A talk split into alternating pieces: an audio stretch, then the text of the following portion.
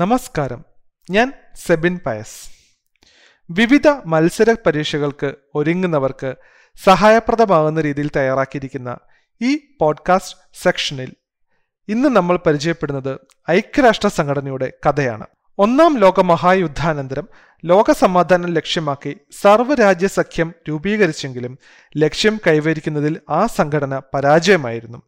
ഇതേ തുടർന്നാണ് പുതിയൊരു ലോക സംഘടനയ്ക്കായുള്ള ശ്രമങ്ങൾ ആരംഭിച്ചത്. 1941 സെൻറ്റ് ജെയിംസ് പാലസിലെ പ്രഖ്യാപനം, 1941 ഓഗസ്റ്റ് 14 ഒപ്പുവെച്ച അറ്റ്ലാന്റിക് ചാർട്ടർ, 1942 ഐക്യരാഷ്ട്ര പ്രഖ്യാപനം, 1943 കാസാബ്ലാങ്ക സമ്മേളനം, 1943 ഒക്ടോബർ 30 മോസ്കോ പ്രഖ്യാപനം, 1943 ടെഹ്റാൻ സമ്മേളനം, 1945 യാൾട്ട കോൺഫറൻസ്, 1945 തന്നെ പോട്സ്ഡാം സമ്മേളനം തുടങ്ങിയവ ഐക്യരാഷ്ട്ര സംഘടനയുടെ പിറവിക്ക് പിന്നിലെ ചില പ്രധാന സംഭവങ്ങളാണ്. 1942 ജനുവരി 1 ഒപ്പുവെച്ച ഐക്യരാഷ്ട്ര സംഘടനാ പ്രഖ്യാപനത്തിലാണ് ഐക്യരാഷ്ട്ര സംഘടന എന്ന പദം ആദ്യമായി ഉപയോഗിക്കപ്പെട്ടത്. US president Franklin D Roosevelt ആണ് ഈ പേരിന്റെ ഉപജ്ഞാതാവ്. US president Franklin Roosevelt, British പ്രധാനമന്ത്രി വിൻസ്റ്റൺ ചർച്ചിൽ, സോവിയറ്റ് യൂണിയന്റെ മാക്സിം ലിറ്റ്വിനോവ്, ചൈനയുടെ ടി വി സൂങ് എന്നിവരാണ് ഐക്യരാഷ്ട്ര സംഘടനാ പ്രഖ്യാപനത്തിൽ ഒപ്പുവെച്ചത്. ഇന്ത്യ ഉൾപ്പെടെ 26 രാജ്യങ്ങളാണ് ഈ പ്രഖ്യാപനത്തിൽ ആദ്യം ഒപ്പുവെച്ചത്. പിന്നീട് രാജ്യങ്ങളുടെ എണ്ണം 45ആയി. US സാൻ ഫ്രാൻസിസ്കോയിൽ നടന്ന സമ്മേളനത്തിലാണ് ഐക്യരാഷ്ട്ര സംഘടനയുടെ ഭരണഘടന എന്നറിയപ്പെടുന്ന UN ചാർട്ടർ ഒപ്പുവയ്ക്കപ്പെട്ടത്. ഐക്യരാഷ്ട്ര പ്രഖ്യാപനത്തിൽ ഒപ്പിട്ടവ ഉൾപ്പെടെ 50 രാഷ്ട്രങ്ങളാണ് UN ചാർട്ടർ സമ്മേളനത്തിലേക്ക് ക്ഷണിക്കപ്പെട്ടത്. 1945 ഏപ്രിൽ 25 മുതൽ 1945 ജൂൺ 26 വരെയായിരുന്നു സമ്മേളനം. സാൻ ഫ്രാൻസിസ്കോയിൽ ചേർന്ന യോഗത്തിന് പിന്നാലെ 1945 ജൂൺ 26 UN ചാർട്ടറിൽ ഒപ്പുവയ്ക്കപ്പെട്ടു. സമ്മേളനത്തിന്റെ ഭാഗമായില്ലെങ്കിലും പോളണ്ടും പിന്നീട് ചാർട്ടറിൽ ഒപ്പിട്ടതോടെ UN 51ാം അംഗരാജ്യമായി. മുൻ ദക്ഷിണാഫ്രിക്കൻ പ്രധാനമന്ത്രി field marshal Jan Christian Smuts ആണ് UN ചാർട്ടറിന്റെ മുഖ്യ ശില്പിയായി പരിഗണിക്കപ്പെടുന്നത്. 1945 ഒക്ടോബർ 24 ഐക്യരാഷ്ട്ര സംഘടന ഔദ്യോഗികമായി നിലവിൽ വന്നു. എല്ലാ വർഷവും ഒക്ടോബർ 24 UN ദിനമായി ആചരിക്കുന്നു. ഭാവി തലമുറയെ യുദ്ധഭീതിയിൽ നിന്ന് രക്ഷിക്കുക, രാജ്യാനന്തര ഉടമ്പടികളും നിയമങ്ങളും സംരക്ഷിക്കുക, ലോകരാഷ്ട്രങ്ങളുടെ പുരോഗതിക്കായുള്ള പ്രവർത്തനങ്ങൾ ഏകോപിപ്പിക്കുക തുടങ്ങിയവയാണ് ഐക്യരാഷ്ട്ര സംഘടനയുടെ പ്രധാന ലക്ഷ്യങ്ങൾ. 51 സ്ഥാപക അംഗങ്ങളുമായി തുടങ്ങിയ ഐക്യരാഷ്ട്ര സംഘടനയിൽ നിലവിൽ 193 അംഗരാജ്യങ്ങളുണ്ട്. 2011 ജൂലൈ 14 UN അംഗമായ ദക്ഷിണ സുഡാനാണ് UN ഏറ്റവും ഒടുവിൽ അംഗമായ രാജ്യം. 1945 ഒക്ടോബർ 30 ഇന്ത്യ UN അംഗമായത്. സർ രാമസ്വാമി മുതലിയാരാണ് ഇന്ത്യക്ക് വേണ്ടി UN ചാർട്ടറിൽ ഒപ്പുവെച്ചത്. ഇംഗ്ലീഷ് അക്ഷരമാല രീതിയിൽ ക്രമീകരിച്ചാൽ UN അംഗരാജ്യങ്ങളിൽ ആദ്യം വരുന്നത് അഫ്ഗാനിസ്ഥാനും അവസാനം വരുന്നത് സിംബാബ്വേയുമാണ്.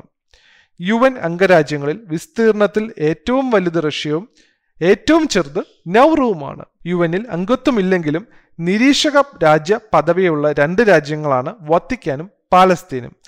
1964 ഏപ്രിൽ 6 വത്തിക്കാനും 2012 നവംബർ 29 പലസ്തീനും സ്ഥിരം നിരീക്ഷക രാജ്യ പദവി ലഭിച്ചു. UN പ്രധാന ഘടകങ്ങൾ നമുക്ക് പരിചയപ്പെടാം. ആദ്യമായി ജനറൽ അസംബ്ലി. ഐക്യരാഷ്ട്ര സംഘടനയിലെ എല്ലാ അംഗരാജ്യങ്ങൾക്കും പ്രാതിനിധ്യമുള്ള സമിതിയാണ് ജനറൽ അസംബ്ലി അഥവാ പൊതുസഭ. നയരൂപീകരണവും രാജ്യാന്തര വിഷയങ്ങളിലെ ചർച്ചകളും കൂടിയാലോചനകളും നടക്കുന്നത് പൊതുസഭയിലാണ്. UN ബജറ്റിന്റെ മേൽനോട്ടം വഹിക്കുന്നതും സെക്യൂരിറ്റി കൗൺസിലിലെ താൽക്കാലിക അംഗങ്ങളെ നിയമിക്കുന്നതും ജനറൽ അസംബ്ലിയാണ്. എല്ലാ വർഷവും സെപ്റ്റംബർ മുതൽ ഡിസംബർ വരെ ജനറൽ അസംബ്ലിയുടെ സ്ഥിരം സെഷൻ ഉണ്ടാകും. ഒരു അംഗരാജ്യത്തിന് 5 പ്രതിനിധികളെ അയക്കാം. ഒരംഗത്തിന് മാത്രമേ വോട്ടിങ്ങിൽ പങ്കെടുക്കാനാവൂ. ന്യൂയോർക്കിലാണ് പൊതുസഭയുടെ ആസ്ഥാനം. 1946 ജനുവരി 10 ലണ്ടനിലെ വെസ്റ്റ്മിൻസ്റ്റർ സെൻട്രൽ ഹാളിലാണ് പൊതുസഭയുടെ ആദ്യ സെഷൻ നടന്നത്. പൊതുസഭയുടെ ആദ്യ പ്രസിഡന്റ് ബെൽജിയത്തിൽ നിന്നുള്ള പോൾ ഹെൻറി സ്പാക് ആയിരുന്നു. അടുത്തതായി സെക്യൂരിറ്റി കൗൺസിൽ. ലോക സമാധാനവും സുരക്ഷയും പാലിക്കുക എന്ന ഐക്യരാഷ്ട്ര സംഘടനയുടെ മുഖ്യ ലക്ഷ്യം സാധ്യമാക്കാൻ പ്രവർത്തിക്കുന്ന ഘടകമാണ് സെക്യൂരിറ്റി കൗൺസിൽ അഥവാ രക്ഷാസമിതി. UN ചാർട്ടർ പ്രകാരം സമാധാന സേനയെ നിയോഗിക്കുക, ഉപരോധ സൈനിക നടപടികൾ സ്വീകരിക്കുക എന്നീ സുപ്രധാന ഉത്തരവാദിത്തങ്ങൾ സെക്യൂരിറ്റി കൗൺസിലിൽ നിക്ഷിപ്തമാണ്.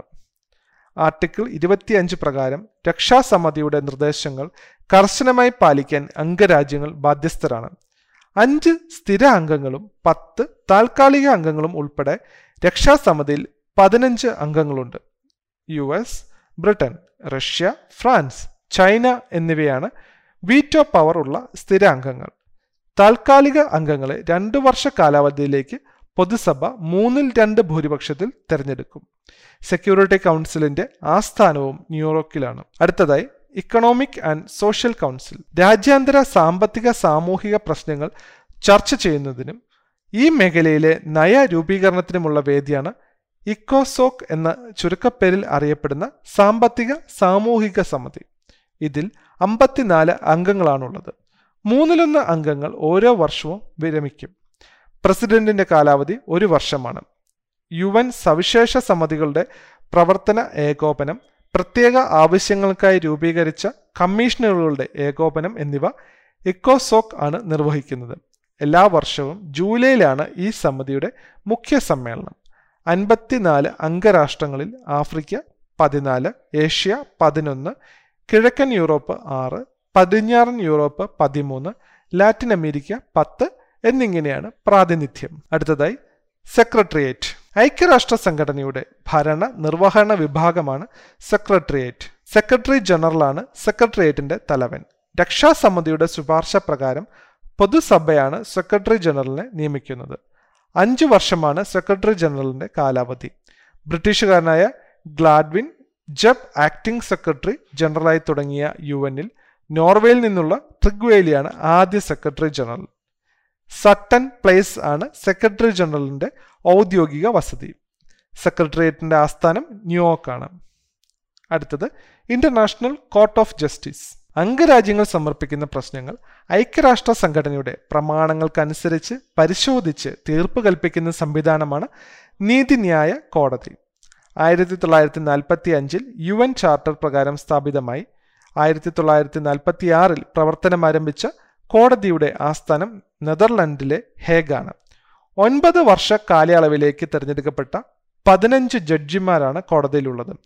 നീതിന്യായ കോടതിയുടെ അനുബന്ധ സ്ഥാപനമായ ഇന്റർനാഷണൽ ക്രിമിനൽ കോർട്ട് 2002 നിലവിൽ വന്നത്. മനുഷ്യാവകാശ ധ്വംസനം നടത്തുന്ന രാഷ്ട്രത്തലവന്മാരെ വിചാരണ ചെയ്യുന്നത് ഇന്റർനാഷണൽ ക്രിമിനൽ കോർട്ടിലാണ്. അടുത്തതായി ട്രസ്റ്റിഷിപ്പ് കൗൺസിൽ. 1945 രൂപീകൃതമായ ട്രസ്റ്റിഷിപ്പ് കൗൺസിലിന്റെ അഥവാ പരിരക്ഷണ സമിതിയുടെ ലക്ഷ്യം ട്രസ്റ്റ് പ്രദേശങ്ങളുടെ ഭരണവും നിയമാനുസൃതമായ പരിപാലനവും ആയിരുന്നു. 2ാം ലോകമഹായുദ്ധത്തിൽ പരാജയപ്പെട്ട ചില രാഷ്ട്രങ്ങളിൽ നിന്ന് ഏറ്റെടുത്ത പ്രദേശങ്ങളും ലീഗ് ഓഫ് നേഷൻസിന്റെ കീഴിലുണ്ടായിരുന്ന പ്രദേശങ്ങളും ട്രസ്റ്റ് ടെറിട്ടറികൾ എന്നാണ് അറിയപ്പെട്ടിരുന്നത്. 1994-ൽ അവസാന ട്രസ്റ്റിഷിപ്പ് ടെറിട്ടറിയായിരുന്ന പലാവു സ്വതന്ത്രമാക്കപ്പെട്ടതോടെ ട്രസ്റ്റിഷിപ്പ് കൗൺസിലിന്റെ പ്രവർത്തനം നിലച്ചു. UN-ലെ ഔദ്യോഗിക ഭാഷകൾ. UN-ൽ 6 ഔദ്യോഗിക ഭാഷകളാണുള്ളത്. English, French, Russian, Spanish, Chinese, Arabic എന്നിവയാണവ. 1973-ൽ ഔദ്യോഗിക ഭാഷാ പദവി ലഭിച്ച അറബിയാണ് ഒടുവിൽ ഔദ്യോഗിക ഭാഷയായത്. ഐക്യരാഷ്ട്ര സംഘടനയുടെ ദൈനംദിന ആവശ്യങ്ങൾക്ക് ഇംഗ്ലീഷും ഫ്രഞ്ചുമാണ് ഉപയോഗിക്കുന്നത്. മാർച്ച് 20-ന് ഫ്രഞ്ച് ഭാഷാ ദിനമായും ഏപ്രിൽ 20-ന് ചൈനീസ് ഭാഷാ ദിനമായും ഏപ്രിൽ 23-ന് ഇംഗ്ലീഷ്, സ്പാനിഷ് ഭാഷാ ദിനങ്ങളായും ജൂൺ 6-ന് റഷ്യൻ ഭാഷാ ദിനമായും ഡിസംബർ 18-ന് അറബിക് ഭാഷാ ദിനമായും UN ആചരിക്കുന്നു. ഇതുവരെയുള്ള UN സെക്രട്ടറി ജനറൽമാരെ നമുക്ക് പരിചയപ്പെടാം. ആദ്യ സെക്രട്ടറി ജനറൽ ട്രിഗ്വേലി, രാജ്യം നോർവേ. 1946 മുതൽ 1952 വരെയായിരുന്നു അദ്ദേഹത്തിൻ്റെ ഭരണ കാലാവധി. രണ്ടാമതായി അധികാരമേറ്റത് ഡാങ് ഹാമർഷോൾഡ്, അദ്ദേഹത്തിൻ്റെ രാജ്യം സ്വീഡൻ. ഭരണ കാലാവധി 1953 മുതൽ 1961 വരെ. മൂന്നാമതായി അധികാരമേറ്റത് യു താന്റ്, അദ്ദേഹത്തിൻ്റെ രാജ്യം മ്യാൻമാർ. 1961 മുതൽ 1971 വരെയായിരുന്നു യു താന്റിൻ്റെ ഭരണ കാലാവധി. നാലാമതായി യു എൻ സെക്രട്ടറി ജനറൽ ആയത് കുൾട്ട് വാട്ട് ഹൈം ആയിരുന്നു, അദ്ദേഹത്തിൻ്റെ രാജ്യം ഓസ്ട്രിയ. ഭരണ കാലാവധി 1972 മുതൽ 1981 വരെ. അഞ്ചാമതായ യു എൻ സെക്രട്ടറി ജനറൽ ആയത് ജാവിയർ പെരസ് ഡി ക്വയർ, അദ്ദേഹത്തിൻ്റെ രാജ്യം പെറു. ഭരണ കാലാവധി 1982 മുതൽ 1991 വരെ. ആറാമത്തെ സെക്രട്ടറി ജനറൽ ആയിരുന്നത് ബുട്രോസ് ബുട്രോസ് ഖാലി ആണ്, അദ്ദേഹത്തിൻ്റെ രാജ്യം ഈജിപ്റ്റ്. ഭരണ കാലാവധി 1992 മുതൽ 1996 വരെ. ഏഴാമതായി യു എൻ സെക്രട്ടറി ജനറൽ ആയത് കോഫി അന്നൻ, അദ്ദേഹത്തിൻ്റെ രാജ്യം ഖാന. ഭരണ കാലാവധി 1997 മുതൽ 2006 വരെ. എട്ടാമത്തെ സെക്രട്ടറി ജനറൽ ആയിരുന്നത് ബാൻ കി മൂൺ, അദ്ദേഹത്തിൻ്റെ രാജ്യം ദക്ഷിണ കൊറിയ. ഭരണ കാലാവധി 2007 മുതൽ 2016 വരെ. ഇപ്പോഴത്തെ U N secretary general Antonio Guterres ആണ്, അദ്ദേഹത്തിൻ്റെ രാജ്യം പോർച്ചുഗൽ. ഭരണം ഏറ്റെടുത്തത് 2017 ആണ്. യു എനിലെ വിവിധ ഏജൻസികളും അവരുടെ ആസ്ഥാനവും നമുക്ക് പരിചയപ്പെടാം. ലോക ആരോഗ്യ സംഘടന ആസ്ഥാനം ജനീവ, യുനെസ്കോ ആസ്ഥാനം പാരീസ്, ഇന്റർനാഷണൽ ലേബർ ഓർഗനൈസേഷൻ ആസ്ഥാനം ജനീവ, യുനിസെഫിൻ്റെ ആസ്ഥാനം ന്യൂയോർക്ക്, ഐക്യരാഷ്ട്ര സംഘടന അഭയാർത്ഥി കമ്മീഷന്റെ ആസ്ഥാനം ജനീവ, ഇന്റർനാഷണൽ മാരിടൈം ഓർഗനൈസേഷന്റെ ആസ്ഥാനം ലണ്ടൻ, ഇന്റർനാഷണൽ മോണിറ്ററി ഫണ്ടിന്റെ ആസ്ഥാനം Washington DC, food and agricultural ഓർഗനൈസേഷന്റെ ആസ്ഥാനം റോം, ലോക ബൗദ്ധിക സ്വത്തവകാശ സംഘടനയുടെ ആസ്ഥാനം ജനീവ, ഇന്റർനാഷണൽ സിവിൽ ഏവിയേഷൻ ഓർഗനൈസേഷന്റെ ആസ്ഥാനം മോൺട്രിയോൾ, രാജ്യാന്തര കാർഷിക വികസന നിധിയുടെ ആസ്ഥാനം റോം, രാജ്യാന്തര ടെലികമ്മ്യൂണിക്കേഷൻ യൂണിയന്റെ ആസ്ഥാനം ജനീവ, യൂണിവേഴ്സൽ പോസ്റ്റൽ യൂണിയന്റെ ആസ്ഥാനം ബേൺ, ലോകബാങ്കിന്റെ ആസ്ഥാനം വാഷിംഗ്ടൺ DC, ലോക കാലാവസ്ഥാ ശാസ്ത്ര സംഘടനയുടെ ആസ്ഥാനം ജനീവ, ലോക വിനോദസഞ്ചാര സംഘടനയുടെ ആസ്ഥാനം മാൻഡ്രിഡ്, ഇന്റർനാഷണൽ ഡെവലപ്മെന്റ് അസോസിയേഷന്റെ ആസ്ഥാനം Washington DC, UN industrial development ഓർഗനൈസേഷന്റെ ആസ്ഥാനം വിയന്ന, UN വിമന്റെ ആസ്ഥാനം ന്യൂയോർക്ക്. ഐക്യരാഷ്ട്ര സംഘടനയെ സംബന്ധിച്ച് ഓർത്തിരിക്കാനായി കുറച്ച് വിവരങ്ങൾ.